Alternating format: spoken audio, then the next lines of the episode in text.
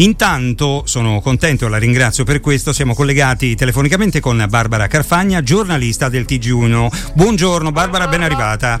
Buongiorno, grazie Gra- per poter essere con voi in questi giorni partecipiamo tutti e ci fa molto piacere. Eh, è vero, è vero. Insomma, c'è, ehm, non so se anche lei ha sentito un po' più di umanità tra le persone che magari si era un po' persa per strada in questi ultimi anni. Forse... Sì, in questo momento sì. Ecco. Forse diceva così? Sì, no, che si è persa un po' per, per, strada. Io spero che si mantenga anche dopo questa umanità, questo, questa vicinanza che ognuno ha con l'altro. Beh, questo dipenderà secondo me molto dalle culture, dalla grandezza delle città e come sempre, diciamo, statisticamente un po' così e, e dalla, dalla, collocazione geografica, perché in genere, per esempio al sud, episodi come questi rafforzano in qualche modo le comunità, specialmente le comunità piccole. E nelle grandi città invece quando ci sarà un momento di depressione economica potrebbe eh, in realtà scattare un meccanismo opposto è abbastanza pericoloso. Ecco, speriamo di riuscire a contenere ecco, eh, la società. speriamo. Senta, eh, lei eh, ogni giorno si trova a dover eh, a co- confrontarsi con notizie eh, spesso drammatiche, ma eh, dal punto di vista emotivo, come si sente nel dover continuamente dare notizie così in questo periodo? Perché anche, anche il giornalista, la giornalista è un essere umano. Quanto quanto incide emotivamente tutto questo? Ma diciamo che per quanto riguarda il mio caso, proprio del caso, del caso mio personale, io ho sempre seguito storie molto drammatiche, cioè in, in Africa, in Cambogia, cronaca nera, eccetera, e non so se ho scelto questo mestiere perché riesco in qualche modo a non farmi coinvolgere troppo emotivamente oppure eh, viceversa a forza di seguire comunque storie drammatiche perché poi specialmente all'estero quando in Africa si vedono delle situazioni appunto drammatiche, sono collettive, quasi mai individuali e quindi un po' ricordano quelle di adesso.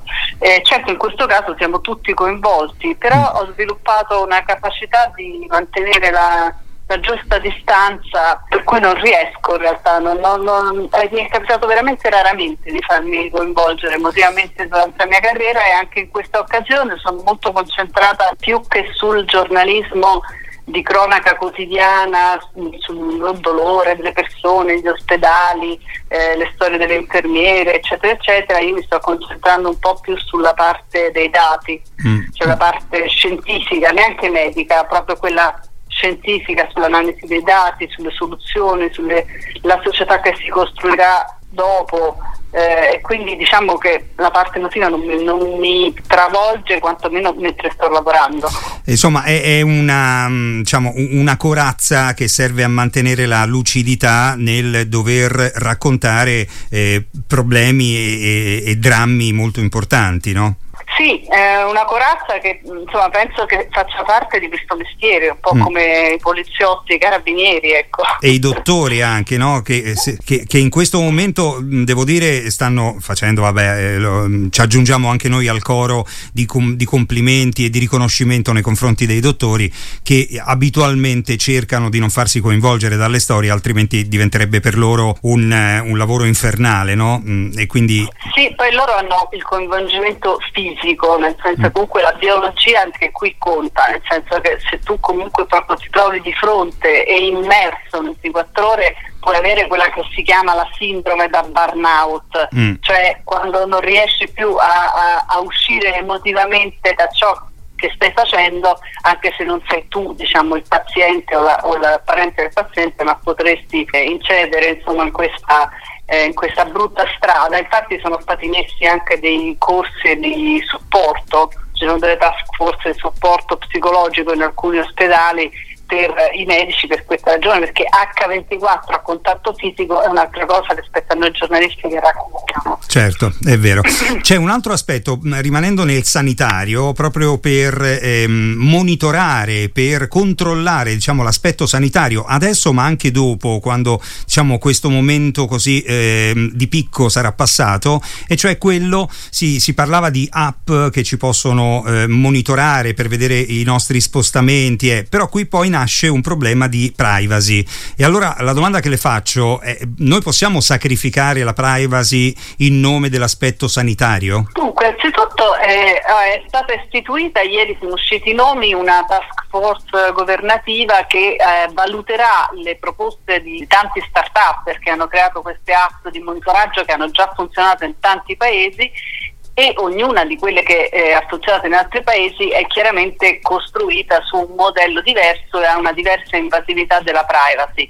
Mm. Alcuni paesi dove ha funzionato, specialmente quelli asiatici, hanno di, di loro una struttura urbana che già è controllante, diciamo, mm. per cui eh, è più semplice lì attivarla. Qui ci sono tutta una serie di problemi, ma in questo momento quella che verrà presentata in questi giorni come una lotta tra la privacy e la, e la salute, in realtà non è una lotta tra la privacy e la salute perché diciamo così, la privacy è un diritto modulare non assoluto, questo è sancito anche da vari trattati internazionali, dalla GDPR, dalle privacy, cioè da tutti i regolamenti. Nel momento in cui c'è una necessità di salute pubblica, chiaramente eh, viene meno la privacy perché noi la comprimiamo per riuscire poi a eh, a superare il problema. Qual è il punto? Il punto è che tutte le volte che nella storia è stata, specialmente recente, mm. sono state adottate delle misure di questo tipo che dovevano essere temporanee e poi sono rimaste per sempre. Ecco, Pensiamo ecco, all'11 settembre. È vero. E questa è la preoccupazione maggiore, immagino. Questa è la preoccupazione maggiore che ci, fa, ci deve far riflettere sul fatto che anche se probabilmente si farà una legge a questo punto, che un decreto legge, insomma, quello che sia, eh, che eh, prevede che tutto ritornerà come prima alla fine diciamo, di, eh, della pandemia e dell'emergenza, comunque queste nuove infrastrutture sociali, perché alla fine sono tecnologiche ma sono sociali, devono essere costruite in un modo che non leda la nostra eh, privacy individuale più di tanto, nel senso che mm. poi se non noi ci ritroviamo che ci dicono perché così sarà sì, questa pandemia è risolta, ma parzialmente quindi prolunghiamo l'uso. Mm. Eh, possiamo però usarlo perché c'è, non so, ieri sentivo Ilaria Capua eh, parlare di, dei, dei, rischi appunto del, del, delle, di, di, altri virus, lei e Stellacci insomma, dicevano eh, una cosa che più aumenta la popolazione più c'è il rischio che se ne presentino di nuovi. E allora teniamo il sistema per quando se ne presenterà. Cioè, ci sarà è possibile che ci sarà come è stato ripeto per il terrorismo come è stato per an- tanti altri pericoli. Israele in questo è maestra anche finiti i pericoli sono rimaste sempre le strutture e quindi bisogna farla in un modo che poi non ci, non ci faccia rischiare di ritrovarci, non tanto in Italia, ma proprio tutti noi europei e tutti gli occidentali in uno stato di sorveglianza. Ecco. Noi poi in Italia siamo abbastanza abituati ad avere eh, quelle cose provvisorie che poi diventano definitive. Basta pensare, che ne so, alle accise sulla benzina, no? istituite per sovvenzionare una cosa e poi rimaste lì. Eh, certo, infatti eh, questo è. Certo c'è anche una riflessione che in questi giorni non è opportuno magari fare in maniera urlata, però in un contesto diciamo così più, più di, di, colloquio si può fare. Eh, in realtà questo monitoraggio sui nostri spostamenti viene già fatto, perché viene già fatto da Google, Facebook, dalle carte di credito, cioè sì. Se noi a questo punto non riuscissimo a fare l'app per ragioni di anche del fatto che l'Italia è, è a macchia di leopardo anche del wifi, nel, nel wifi, il bluetooth, cioè di copertura della, proprio. Di, di, copertura, di chi riesce a fare il download, di chi ha lo smartphone e non ancora il vecchio telefonino o addirittura il telefono fisso perché siamo un popolo comunque di anziani. Eh, in realtà quello che, che, si potrebbe fare è quello che sta facendo, stanno facendo gli Stati Uniti, cioè gli Stati Uniti stanno chiedendo a Google e Facebook di aprire i dati e darglieli in modo che loro già ce l'hanno. Cioè se Google e Facebook ci dessero adesso i nostri dati dei 14 giorni precedenti, è chiaro che non saremmo tutti, ma comunque già li avremmo. E tra l'altro sono dati che abbiamo prodotto noi. Sì, Questa infatti. è una delle discussioni in campo. Poi ci, ci so, c'è chi è d'accordo, chi non è d'accordo, però è un elemento da non sottovalutare. Noi siamo già sotto una forma di sorveglianza che è questa.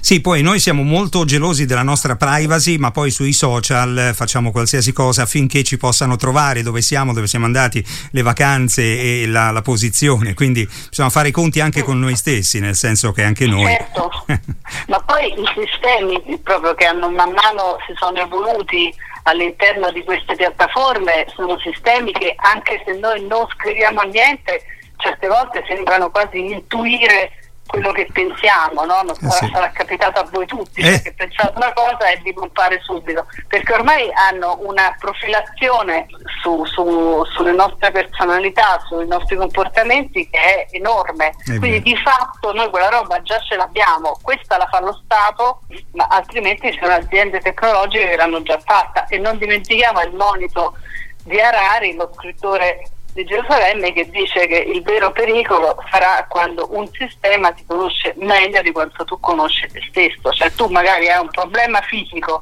eh, per cui stai cercando, dice ma per questo problema alla schiena è meglio che faccio nuoto, è meglio che faccio pilates e cominci a cercare così e a un certo punto il sistema, valutato come tu hai cercato sul tuo problema fisico e quello che hai cercato sugli sport possibili, ti tira fuori, mo, dico una cosa a caso, girotonic. e, e, quello ne sa di più di te, cioè ha capito che a te serve quella cosa. Ha capito esatto. prima di te quello che ti serve. Esatto, e ti vende l'attrezzo perché eh, poi infatti. l'obiettivo è quello. Eh certo, eh certo. siamo lì. Va bene, allora non le voglio rubare altro tempo perché so che ha molto da fare, la voglio ringraziare intanto per averci dato la disponibilità, le auguro un buonissimo lavoro perché nonostante la corazza immagino che insomma anche da, emotivamente non è facile affrontare sempre cattive notizie che siano per il coronavirus o per altre storie, immagino che non sia comunque facile. Grazie, la ringrazio per questa chiamata, mi fa sempre piacere rispondervi.